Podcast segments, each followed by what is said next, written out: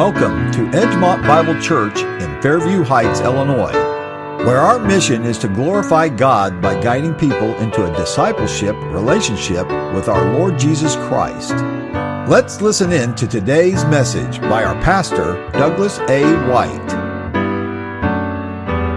Just a, as a little thought here, we're told that we're to be filled with the Spirit. And in studying that word, filled with the Spirit, it's the word for completion. It means it's what completes something. So if you have a scripture, a prophecy that was given, when it's over here and filled or fulfilled, it's completed. Here's what was said that's going to happen. Here's what happens when it did happen. So that scripture is said to be completed. That's the same word that's used about us and the Holy Spirit. We were never meant to work by ourselves. We were always meant to work as a team with the Holy Spirit. So to be filled with the Spirit is not, uh, not big ethereal anything. It's simply this that when you, by faith, move in the direction of obedience, and you're moving that way because this is what God has said to do, God will meet you and he completes you so that you are working together with him as a team. And what that's going to do is going to produce thanksgiving in you. That's going to produce praise in you. That's going to produce submission in you so that you're willing to look whatever tasks are and you're going to do those tasks. It doesn't matter what your position is. You're going to do the task because that's the teamwork. And when you are giving yourself in obedience to do that, God meets you and completes you. You're full of the Spirit when that's taking place. Fair enough? All right, now to Ezekiel 38. We're going to be in Ezekiel 38 and 39 today. We've already looked at 36, 37, where God is telling us He's going to restore Israel. And of course, for us, uh, just a reminder once again if the, the stage is the platform of time, and this is the beginning of time, and this is about Abraham in here, and this is going to be all the children of Israel in their uh, wanderings and finally coming in to be a nation. And right here's going to be the prophets that spoke to them. And right here's going to be the Lord Jesus Christ. And right here is where we're somewhere in here. I think about it, and here's some place we're living, and here's the end of it all in that tribulation. Back here, Ezekiel is 2,600 years ago. That number is 2,600. And he gave a prophecy that dealt with Israel being back in the land. Well, people have said, well, that's easy uh, to fulfill. Israel came back to the land. Uh, Israel, when they got to come back to the land at the time of the Lord Jesus Christ, were under the Romans. They had just been under the Greeks. They had just been under the Persians, and they'd been in exile to the Babylonians. They were not in their own land as their own people. This guy's prophecy was about them being in the land and safe, being in their own land. That was 2,600 years ago. This 2,600 year old prophecy was not fulfilled here.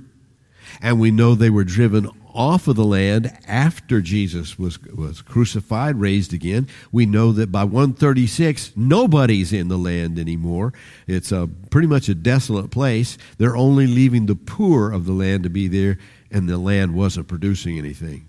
So much so that by 1871, I think it's 1871, Mark Twain visits and said, Who would ever want to live in that desolate place? Nothing's there. That's a horrible place. It's at this same period of time that a great group is arising calling themselves Zionists. They believe that Israel is supposed to, by the word of God, have their own land. They believe that they're supposed to be back in that land. And they started speaking Hebrew again. They were Zionists. They were planning to be back in that land. They did not know that by 1917 the Balfour Declaration would be made and the British would say, We think they need their own land. And in 1948, they got their own land.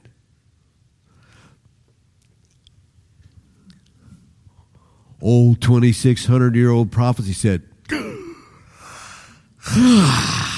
Okay, I'm at it. What are we supposed to be doing? Yeah, oh, oh, yeah, yeah, yeah. And all those prophecies came to life. Slumbering all those years, here it is. ready to be complete. And what you're seeing in 1948 is that 2,600 year old prophecy being fulfilled. So all we got to look at, kids, is say, what's next? What's next? What's next? And then he said, and that's when I'm bringing the final thing on all the nations. That's why you need to be excited. You are looking at prophecy being fulfilled that's 2600 years old coming to life right now in your in your time. That's what's the big deal about Ukraine and Russia and that's what's the big deal about all that. That's what's the big deal about Iran being so diligent and so vocal, vociferous about getting Israel stopped I don't know if you're keeping up with this, but as we're going to, well, I'll give you that in just a minute. Oh, it's going to be excited. That's, that's called salting the oats. That's to hopefully make you thirsty. All right, here we go. We've, we've seen, uh, I, I believe that what we're looking at is this event is going to be the event that brings Israel to faith in Christ. The event we're going to be studying today is the event that's going to bring Israel to a faith in Christ. Now, that's not conjecture on my part.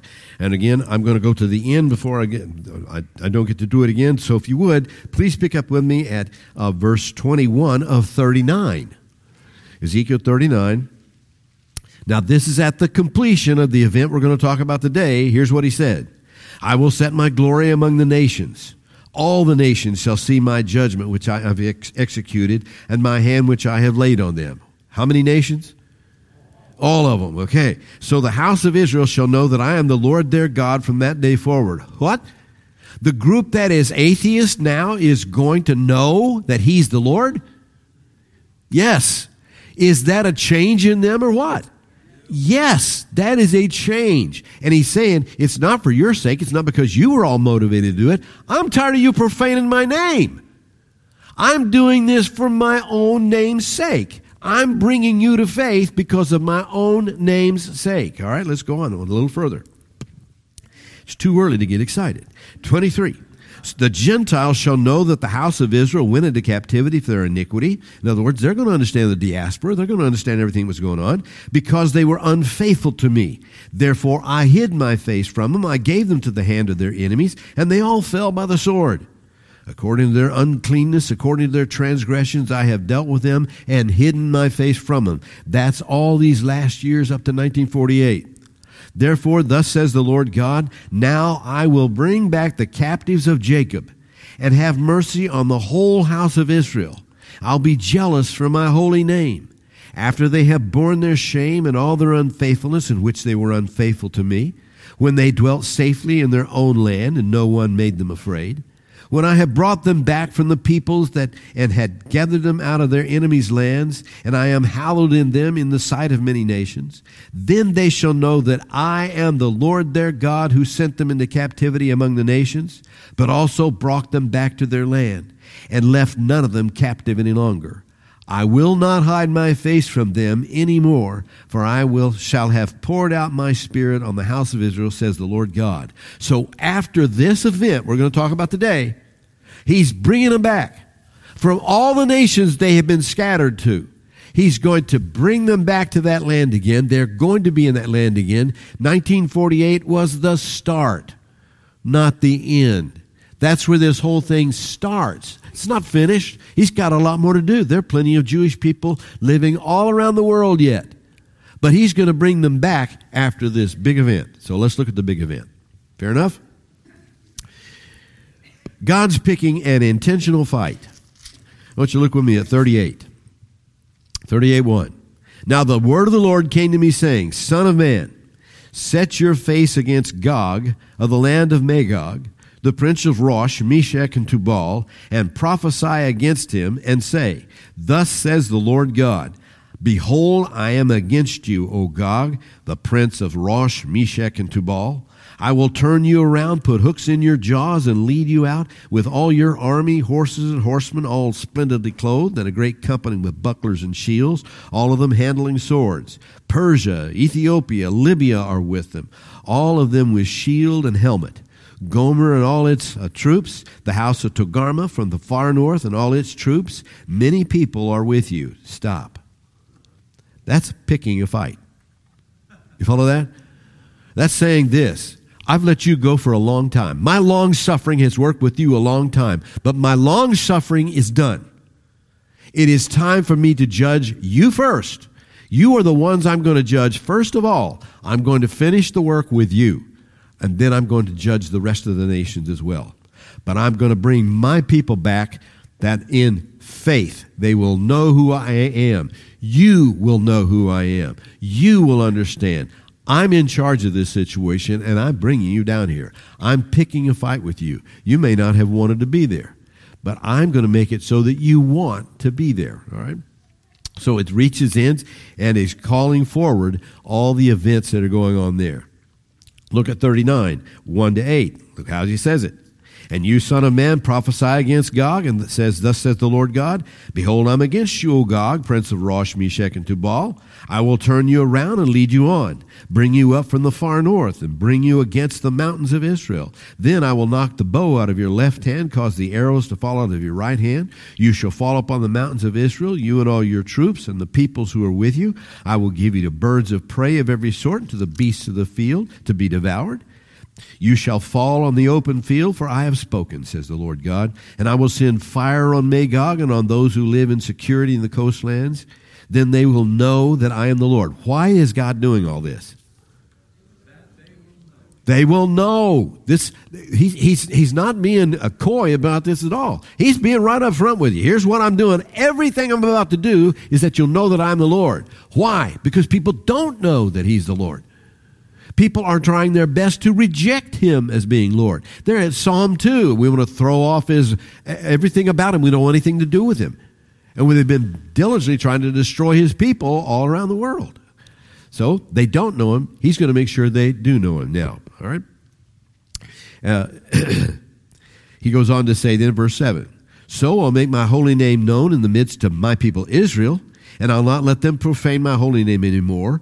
Then the nations shall know that I am the Lord, the Holy One in Israel. Surely it's coming, it shall be done, says the Lord God. This is the day of which I have spoken. God has said that He has a day, it's going to be called the day of the Lord. And He has a day in which He's going to be judging. We'll, we'll get to a little bit more of that in just a minute, but God has said this is that day. And I'm about to do that which I told you I was going to do a long time ago. He told them back here, matter of fact, here's the 2,600 year old. There were prophets before that time that were already talking about a judgment that's going to come to this particular group of people. He is saying that all happened back there. I told you I was going to, I told you I was going to do it, and I've been long suffering all this way. I am ready to do what I told you I was going to do. All right?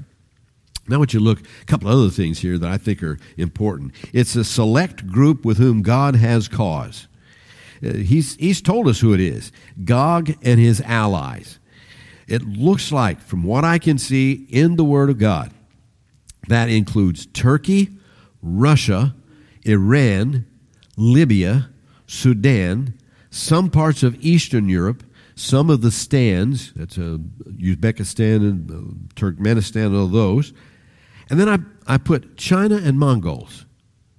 Wait a minute. I, I, and here's why this is tough anytime you're going to study Gog and Magog, and I, I challenge you to get, get and do that, they have been known as a lot of different groups of people.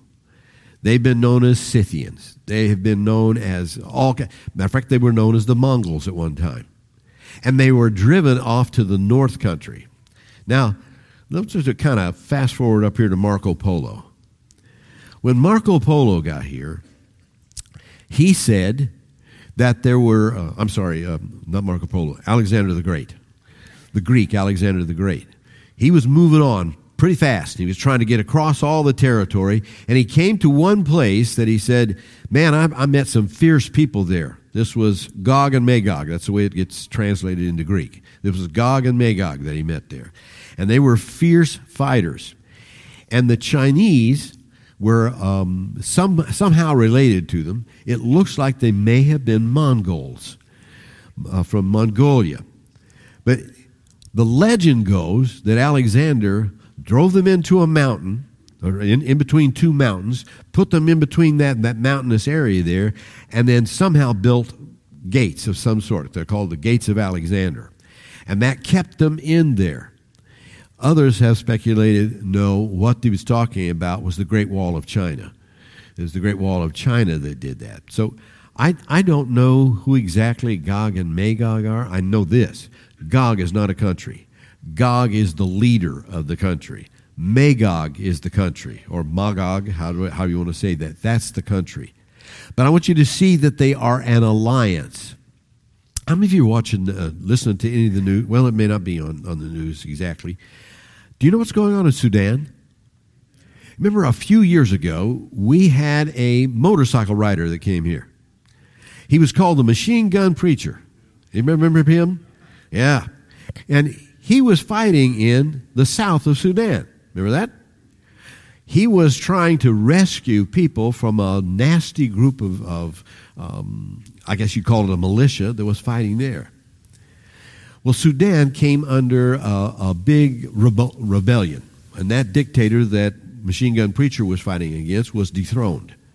He was replaced by the military in Sudan. But the military in Sudan has two groups the main military, then you have a second one, uh, it's like a RSA or something along those lines. It's a militia that's a heavily armed militia.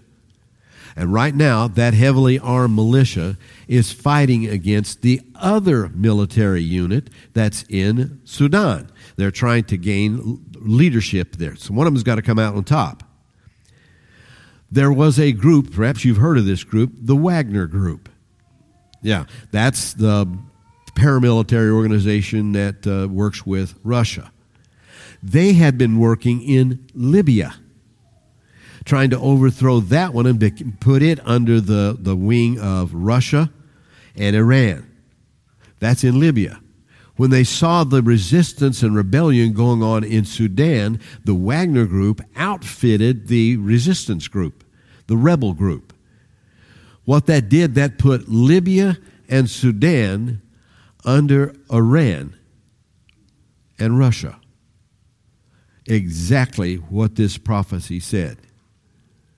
Now there's an alliance of Libya, Sudan, across the Red Sea here, and there's Saudi. With Saudi right there, it's, it's not determined yet. I mean, Saudi and Iran don't like each other very well. I know China brokered a deal with them, but they're brokering a deal that has to do with oil and how to sell it and that sort of thing. And the United States is not treating the Saudis real nice, and the Saudis are not happy. Da da da da da. What's happening, kids, is that you have Iran and now Sudan pinching onto um, uh, Saudi. Now, Israel is making peace with Saudi and everybody that's on the north side of Iran. So that you have now this careful um, uh, diplomatic work taking place with Israel, helping the Saudis get that one down. Yeah, okay. Yeah. The, as, one, as one guy said it once, the only hatred the Saudis have more for it than Israel is the Shiites. They don't like the Shiites. It's a Sunni group, and they don't like the Shiites. Shiites are the ones that are in Iran. All right. So what you got now, guys? You got super tension that's being built up every place. You've got alliances of people funneling all kinds of money, funneling all kinds of stuff. Russia wants Sudan. There's gold in Sudan. And with that gold, they're backing up their money. They're getting that. Matter of fact, China and Russia are buying lots of gold these days. You say, what does this have to do with Ezekiel? It's called hooks. This is called hooks. When you have a country that just is minding its own business, doesn't want to do anything, if you have a fight you want to pick, you've got to have a way to pick the fight. So he says, I'm putting hooks in your jaws and I'm yanking your head this way. And I'm saying, Look at my land. Look at my land. See Israel down there? They got gold. They got gas. They've got petroleum. They got minerals. Oh, there's a lot of stuff right there. See my land? Yeah, yeah, I see your land. And now they're going to want to go that direction. Tomorrow? Oh no, no, no, no, no, no. Don't don't ask me any time on this. If I'm doing good to get 2600 years in, okay? I'm down to a few hundred years close to the 2600. So don't ask me what day it's going to be. I just know this. God's putting hooks in the jaws. And if you would consider with me, hooks in the jaws is not singular but plural. The toolbox of God is full of hooks. He can use it economically. He can use it agrarian. He can use political. He can use ethnic. He can use metals and minerals. God has all the resources of heaven and earth that he can use to put hooks in anyone. So he's creating an alliance with those hooks. And they're tying themselves together in, in the desire to take, well, let's, let's see what he says. Listen what it says uh, as we go to 38. Verse 7 of 38 Prepare yourself and be ready, you and all your companies that are gathered about you, and be a guard for them. After many days, so in other words, it's not going to happen that day when Ezekiel's writing it. It's going to be after many days. So it's zipped up to here. Now, when you live in eternity, you can say many days and it means a lot. Okay? All right? So, uh, this now he goes on further. Prepare yourself and be ready, you and all your companies. After many days you will be visited. In the latter years you will come into the land of those brought back from the sword and gathered from many people on the mountains of Israel, which had long been desolate. They were brought out of the nations, and now all of them dwell safely. Now, here's the deal. That couldn't have happened in 136 AD. That couldn't have happened in 200 AD. It couldn't have happened in 300 AD. Matter of fact, zip all the way up to 1500, 1600 when you have the reformers. Martin Luther's reading the Bible and he says, you know what? It looks like the Jewish people have to have their own land. That's what it looks like. But we know it can't be. How do we know it can't be? Because they were all anti Semitic. They didn't like Israel. And because he didn't like Israel, they couldn't see a way that it could possible be possible for them to ever get their own land again. That's 1500, 1600. Because they felt like since Israel had blown it by crucifying the Messiah, God was finished with them. And he was going to replace them with it, with the church. So the church was the one who's going to receive all those benefits even though they were reading the Word of God and saying it looks like Israel has to come back together again, it looks like Israel has to be back in the land again, because of their presupposition, they closed the book. They couldn't learn. Now, kids, here's something I think is real important. When we are talking about prophecy, we are talking about having to speculate a great deal because we don't have exact dates and things like that. The Father doesn't talk that way. So we can afford to disagree, but we cannot afford to have a presupposition that says that can't happen. We can't afford that. You don't know what He can do. When He's got hooks, you don't know what those hooks can do and you don't and he's saying this i'm doing this in the latter years. He was already telling if, if you had been reading the book of ezekiel here at jesus day you'd know that that that a possibility is there but not as long as the romans were there. They'd have to be gone in order for that to be fulfilled. They're having to look someplace in the future. All right. Now let me go a little further. It will be a host of people like a cloud a storm covering the land, the mountains of Israel. Look at 38 9. You will ascend coming like a storm, covering the land like a cloud, you and all your troops and many peoples with you. So you reckon there's got to be a few people? There's going to be a lot of people involved with this, kids. They are moving on the land. They're about to take that land over. That's, this is not a nuclear holocaust. This is people. People against people. Why? They want the land. It's not just that they want Israel dead, they want the land Israel has. You can't go around bombing it and nuking it and all of that and still have a good land. They want the resources. Look, look as a matter of fact, um, where does it? It says that uh, here, uh, verse ten. Thus says the Lord God: On that day it shall come to pass that thoughts will arise in your mind. Where are they coming from? The hooks that God gave them. And you will make an evil plan. You will say, I'll go up against the land of unwalled villages. I'll go to a peaceful people who shall dwell all of them, uh, uh, dwelling within, without walls and have neither bars nor gates, to take plunder and to take booty, to stretch out your hand against the waste places that are again inhabited. Again, what Mark, uh, Mark Twain said it was waste places, and now it's a beautiful place. It's inhabited. Against a people gathered from the nations, that's Israel, who have acquired livestock and goods, who shall dwell in the midst of the land. They are coming to get the stuff. They don't want it destroyed, they want to have the resources, all right? So, this leader in alliance will perceive a weakness in Israel that would be convenient to attack them. They're going to look at it and say, We got lots more than they got. We've got an opportunity for us to go down and attack them, and we're going to attack them. We're going to take stuff from them. We're going to kill all the people off the land. We're going to keep the land. All right? The goal of the attack is to plunder the land and its people to take away what they have worked for and to become wealthy at their expense. Go to page two.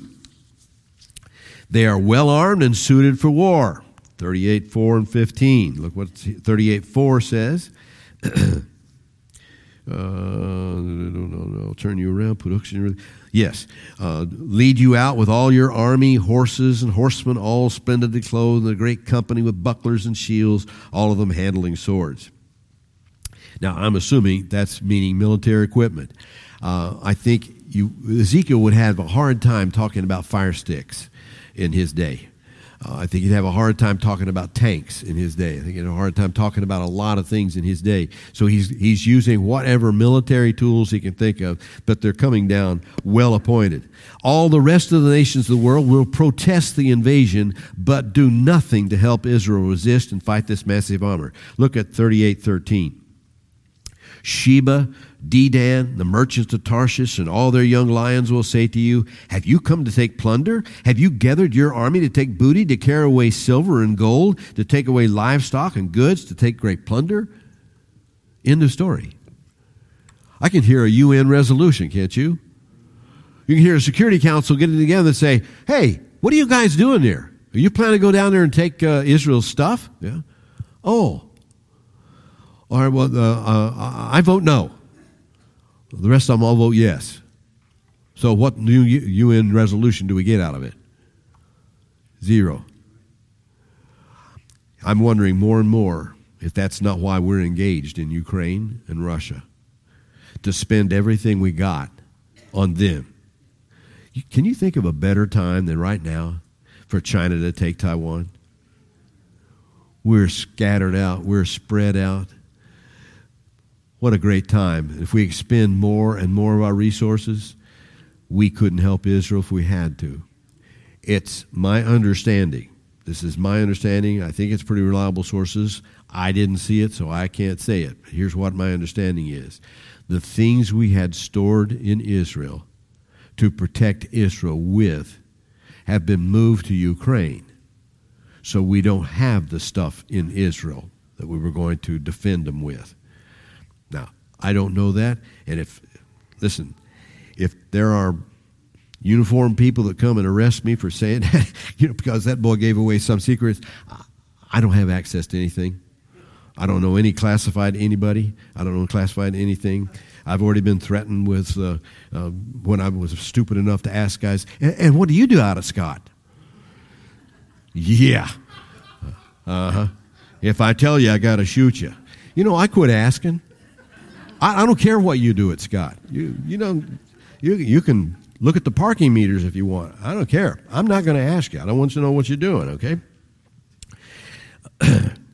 with no one to help, with their backs against the wall, I want you to think with me now Red Sea in the Egyptian army. God is directly invested in this. This is going to be a direct intervention. Now, here, guys, just think for a moment. It's God's goal to have everybody know that He's the Lord. It's God's goal to make sure that they know only God is about to do what's happening here. So He's got to make sure that everybody else is short supply. He's got to make sure everybody else is about exhausted, even little Israel, because he's going to do something himself that'll stagger the imagination. He's got to make sure the U.S. hasn't got it. Sheba, Dedan, Tarshish, all you guys, you got nothing. You're not going to come help. So that when this is done, everyone will know that he is the Lord. All right? So let's, let's take a look at it. Here's what he said. He told us that he had spoken this through his prophets already. Um, and I found places in Isaiah chapter 24, chapter 33, chapter 34. You write those out to the side, read them yourself. I found those chapters did speak about this destruction of nations, this gathering together of some of the nations there and the destruction of them. Some of the very descriptions you have right there. That's Isaiah 24, 33, and 34. Now I want you to look with me at Ezekiel 38, 19 to 23. 38, 19 to 23. Well, let's pick up 18 to make sure we get it. And it shall come to pass at the same time when Gog comes against the land of Israel. When's he going to do it? When, when Gog comes against the land of Israel. Not while he's in Turkey. Not while he's in Syria. Not while he's in Russia. It's when he comes against his land, Israel. All right? Says the Lord God, that my fury will show in my face. So, who picked the fight? He did. And he put hooks in their jaws, and now they're coming down there. Now, fellas, now that you're down here, I want you to see my fury. Gah! This is going to be tough stuff. Watch what he does. For in my jealousy and in the fire of my wrath I have spoken. Surely in that day there should be a great earthquake in the land of Israel. Starts with an earthquake so that the fish of the sea, the birds of the heavens, the beasts of the field, all the creeping things that creep on the earth, and all men who are on the face of the earth will shake at my presence. Kids, this is a big globe. And an earthquake is going to be so fierce in the Israel that everybody is shaken by it. That's a big earthquake. It makes me wonder how many smaller earthquakes are going to come from that adjustment how many aftershocks there's going to be with that adjustment. But here's what it says a great earthquake in the land of Israel. He says, The mountains shall be thrown down, the steep places shall fall, every wall shall fall to the ground. So that's the first thing. A great earthquake large enough that the whole world's affected by it. It will change the topography of the land. This is the Lord doing this. Let me go on further. Verse 21. I will call for a sword against Gog throughout all my mountains, says the Lord God. Every man's sword will be against another. There is the Lord giving battle confusion to them. I don't know whether it's just because it's dark when this is all happening. I don't know. But this, is, this would not be the first time that God has called battle confusion and people fought against each other. But what's going to happen, all these enemies now are going to start shooting at each other or hacking on each other, whatever, whatever however they're going to kill each other. They're just going to kill each other, right? And it's going to be that battle confusion that the Lord is giving. So here was this massive army that thinks it's about to overtake everything, and instead, earthquake shakes it up. Now they're shooting at one another, killing each other. Let me go on a step further with you. He goes on to say, uh, in a call for a sword, verse uh, 22. And I will bring him to judgment with pestilence and bloodshed. Now there's going to be sickness and there's going to be bloodshed all at the same time. Now, just, just think for a moment if that kind of carnage is going on, how much blood's being shed on the world? A lot, a lot. This is not Armageddon. There's more to go at Armageddon. This is, if I can do my little timeline here, Here's the tribulation. This is here. This is happening before the tribulation. It's not Armageddon that happens here. There's a difference in the way they die and a difference in who's involved with it. So this is back here before the tribulation. How do I know that? Because Ezekiel 39 says, Then I will show my glory to the nations, and Israel will turn to me. I'm bringing them in. So Aliyah is taking place. Aliyah. They're coming back. They're, they're coming back into the land again, and a grand revival is going to break out. More about that in just a moment. All right? God brings pestilence and bloodshed on them. Look, look what he goes on further. It's, that's not enough. I will rain down on him and on his troops and on the many peoples who are with him, flooding rain. Not just rain, but rain that floods. So wherever you are, if you're in a low place, you're about to be flooded. You're about to die in the flood. Go on further. Great hailstones, fire, and brimstone. Thus I will magnify myself and sanctify myself. I'll be known in the eyes of many nations. Then they shall know that I am the Lord. Let me just take you back now to a time back down here when Israel was held captive in um, Egypt there was a great display by God Almighty as God Almighty not only fought against the Egyptians, but against their gods. And he was showing them day by day this is what I did. This is what I did. And how did he do it? By having a Moses announce in advance this is what's going to happen.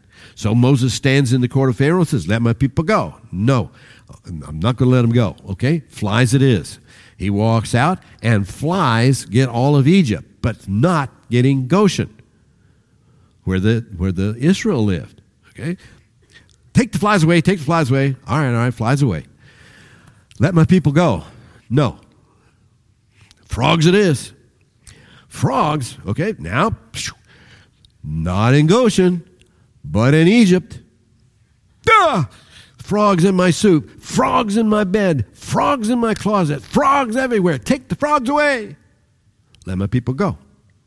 No. Frog's gone. Here's some lice. Everything just like he said he would do it. Everybody follow? This is God in a direct intervention. He is saying, I am the one that's here. You're going to know that I am the Lord. Why? Because earlier in this thing, Pharaoh said, Who is Yahweh? I don't know Yahweh. He didn't talk to me. I got a God of my own. Get out of here. I don't know what that's about. Okay. Then you shall know that I am the Lord. You shall know that I am the Lord. You shall know that I am the Lord. And when it's down to the firstborn, and it's so specific. Listen, he didn't say, in the morning, I'm going to kill all the Egyptians. That could have been a disease. That could have been a lot of things. But to say only the firstborn? To get that thing down specific where it's only the firstborn that's going to die? That's the Lord and only the firstborn died. Get out of here. Go away. And still not satisfied. So you have to follow Israel all the way to the Red Sea. And with their backs against the wall and them looking back over their shoulders saying, Oh no, sea in front of us, Egyptians behind us, we're dead. Israel's looking at the same thing. Do you see? If I can take Ezekiel and I zip it up here, Israel's looking at the same thing. What's going on with them? Their backs are against the wall. Who's our help? Zero. Goose egg. Nobody's coming. Nada. You're on your own. But we've all our weapons are gone. We, we've we've spent all our. You're on your own, pal. And then massive earthquake all the stuff that's just been described for us there, that's God's direct intervention. Can I tell you? They know where it's coming from. The Egyptians knew where it's coming from. And can I tell you? Canaan knew where it was coming from. You remember when they got over into Canaan land and they said, Wow, we've already heard about you. We knew you were coming. You've been that big cloud thing out there. We've been watching this thing. You're the guys that killed the, oh boy, the Egyptians all drowned and all that stuff. That was you guys, wasn't it? Oh, yeah. That was our God. Yeah. So, yeah. Well, we're terrified of you. We don't want you in here. We'll fight you. We'll do everything we can to get you out of here. We don't want you in this land. Do you understand? This is not the last battle that's going to be on earth. This is the one that introduces the whole world to who God Himself is. You have been forgetting me. I want you to know I am Yahweh. And he's doing this thing that destroys all those people. They thought they had it. And here's little Israel with their back against the wall, knowing they've got no help. Let me ask you from that point on, what do you think you're going to think about Israel? I want you to think with me, kids. At that point, everybody's going to say, you know, we'll still clear them. Um, let's, let's do a Gibeonite thing of some kind. Let's just make a pact with them or something, which is exactly what takes place. You see, we've been saying forever that the Antichrist is going to make a pact with them to keep them, protect them. Hey, kids, what if he's making a pact to protect himself? Do you remember what just happened? That whole massive alliance army was destroyed by natural events. Is this somebody you want to mess with? I think not. And Israel's recognizing, wow, the Lord is the Lord. Hallelujah. They're going to get right with Him. The nations are going to know who this is, and they're going to back off, at least for those first three and a half years. Because the guy who's doing the underground work is under their protection. You follow me? He's been protecting them. He's ready to just go conquer every place. Think David and Ziklag. David lived in Ziklag, Philistine country. And a Philistine king said, Yeah, you can live there. And he lied to the Philistine king. Remember what he did? David went out and he'd go conquer another city over here, wipe out everybody, bring back all the goods, and get rich. King say, Where you been, buddy? I've been talking some of your enemies. It was his own folk. And he goes down here and he tackles another one. And he's doing all this destructive work while the king of the Philistines believes he's on his side. Antichrist, I think, will do exactly the same thing. This is Doug thinking, okay?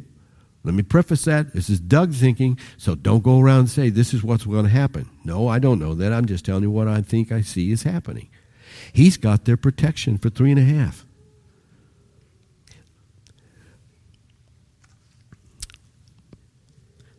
I want you to look at a couple of other big deals that are here. He says, uh, uh, look at verse 39, 6. Verse 39, 6. Here's what it says And I will send fire on Magog and on those who live in security in the coastlands. Fire. He's sending fire on Magog. Now, the question I had in my mind is that Magog, as he's moved down here on this battle, or is that Magog back home? I'm thinking it may be Magog back home. Why? Because he's also sending that same fire on the coastlands. Kids, if there is a mention of North America and South America and all those lands that are heretofore unknown, it's in that coastlands. The coastlands on the islands are the ways that the lands outside of the Mediterranean were known. That's what they were calling them because nobody had been there to find out what they were. There's a fire that's coming in the coastlands. That's all the people who didn't care to get involved with this battle that Israel was with. Clucking their tongues, but not involved with the battle. And they're coming under fire. So that all the nations will know that I am the Lord. All right? The birds of prey and the beasts of the field will feed on them by God's command. That's 39, 17 to 20, and 39, 4. Their weapons will become fuel for the next seven years. Why don't you pick up with me on this? This is uh, fantastic. Let me see if I can find where that's. Um, apparently, I didn't write my reference down. Here we go. Um, let's pick up with verse 9 of 39. Uh, the nations shall know that I am the Lord. Verse 8. I'm sorry. Surely it is coming, and it shall be done, says the Lord. This is the day of which I have spoken. Then those who dwell in the cities of Israel will go out and set on fire and burn the weapons, both shields and bucklers, the bows and arrows, the javelins and spears. They will make fires with them for seven years. Good land. I, I don't even know how you burn weapons. I'm, I'm not a weapons burner, so I don't know much about that, but they're going to use that as fuel. Somehow, those weapons, whether it's the, the gas in them, the natural, I don't know what is in it, but they're going to use those. How long? Seven years.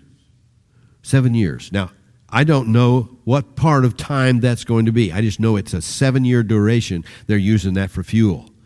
But notice there's something else as it goes further. Then those who dwell in the cities will go out, set on fire, burn the weapons, both the shields and bucklers, and bows and arrows, and javelins and spears. They make fires for seven years. They will not take wood from the field nor cut it down and make fires with the weapons, so on and so forth. Verse 11. And it shall come to pass in that day that I will give Gog a burial place there in Israel, of the valley of those who pass by east of the sea, and it will obstruct travelers, because they will bury Gog and all his multitude. Therefore they'll call that valley Hamon Gog. For seven months the house of Israel will be burying them in order to cleanse the land. Seven months. And that's after the birds and the beasts have eaten their full. They are now satiated with the flesh that was on all of those armies. Those guys have been burned, they have been drowned, they have been slaughtered, and they're being. This is carnage, kids, and they're going to be burying people for seven months. That's why I was saying to you, this is not Armageddon. You wouldn't be doing that at Armageddon. You don't have seven years of fuel you need to burn in uh, the millennium. And you're not going to spend seven months of the millennium burying folk. No, that's up here at the beginning of the tribulation and just before that tribulation. I don't know how far that seven years extends. Does it extend from three and a half years before to three and a half years during? I don't know that, but I know it's seven years they're going to be burning those things. I doubt that it's past this point, middle of the tribulation, because they're fleeing here. They're having to get away quick. All right? So, don't know where, where that goes with that. God uses this event to change the heart of Israel.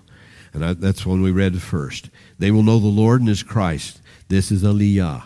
This is them coming back to their land. Now, I'm going to give you something that, at least to think about. Why don't you turn with me to the book of Joel for a moment? The book of Joel. That's just a few pages over. Kind of sandwiched in between Hosea and Amos.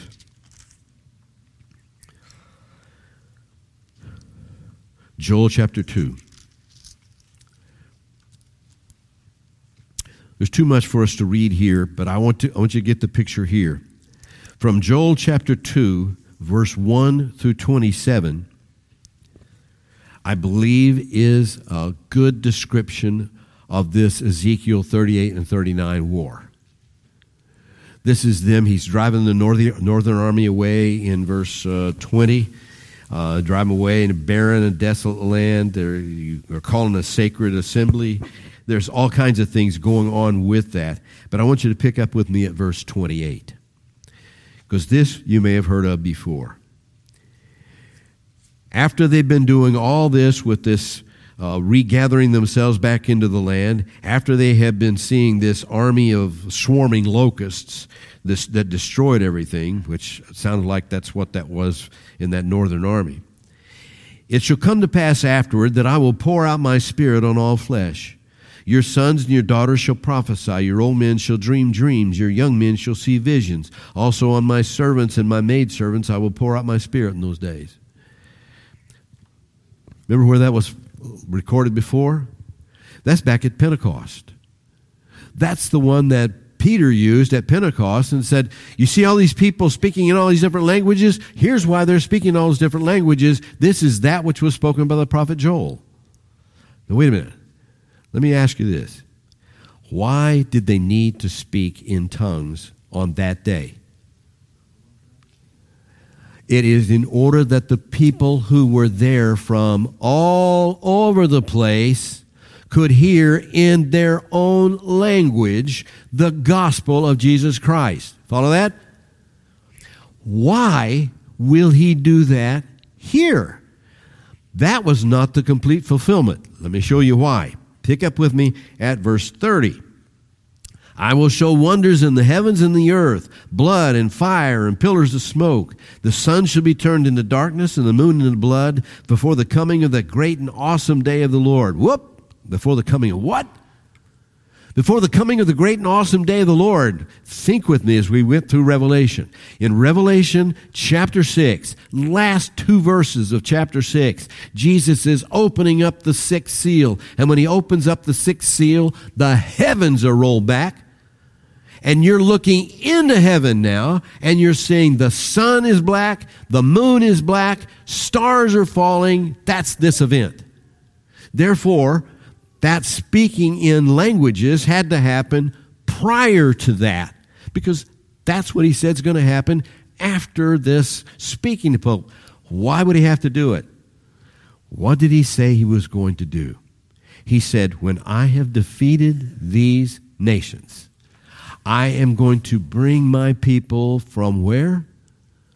All the nations so you've got all these people showing up from all around the world that are coming to Israel. How are you going to talk with them? The outpouring of His Spirit is giving them opportunity to speak the languages of all those people who just moved into Israel because they've got to hear the gospel. They've got to get the, the economy right. They've got to get everything going. They've got a temple to build. They've got a lot of things to do. So, in order to build that, you're going to have to be able to speak to people to understand. This is the reversal of the Babel.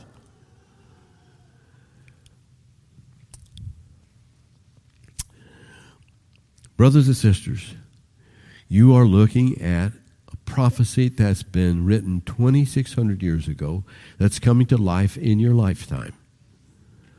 I think it could very easily be seen that you will be witnessing some of this, and it may be just prior to the, the rapture.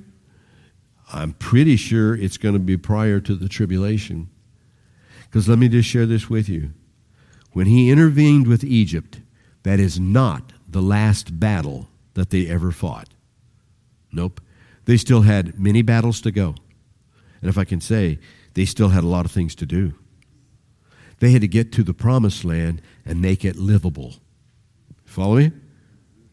So we don't look at the Ezekiel 38 39 as the last battle Israel's ever going to go through.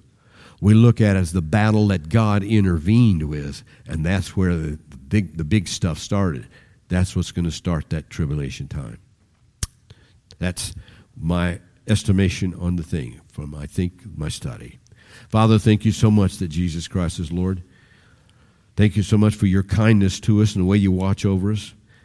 I don't know everybody here, Father, but I know you do. And I ask in Jesus' name that you'd speak to any heart that is outside of you just now. Put hooks in them, Father, and draw them to you, that they might know the Christ. They might be saved from the wrath that is to come, because we can see wrath is coming. You're an awesome God and it's a fearful thing to fall into the hands of the living God. Thank you for your grace and your mercy just now, in Jesus' name.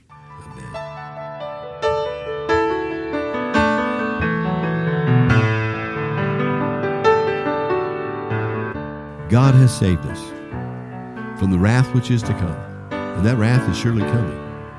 Events are being worked by our Lord right now to bring things into that proper relationship. I want you to be a part of the whole of God's work. Not to be scared, but be prepared. We know what, what is coming. We see and understand what God is doing. So we want to be people who are ready with the gospel of Jesus Christ. People need to be saved. Let's look to the Lord in prayer. Father, thank you so much for the Lord Jesus Christ. Thank you for the way in which you've watched over us, cared for us, met our every need. Thank you for the brothers that you gave to us that we remembered this past week, Father, and for their families. So we lift those families up, Father, asking that in Jesus' name you'll meet their need. Comfort their hearts. And be to the widows, Father, there the husband that they need. And I'm going to thank you for what you do in Jesus' name and for his sake. We hope God has encouraged you with today's message by Pastor White. Thank you for joining us at the Edgemont Bible Church. We'd love to have you visit us if you're ever in the area. For directions, more information, or to support the ministry of Edgemont Bible Church, please go to our website at edgemontbiblechurch.org. That's Edgemont Bible Church, all one word, .org. You can also follow us on Facebook at Edgemont Bible Church, where the Sunday morning message is broadcast live.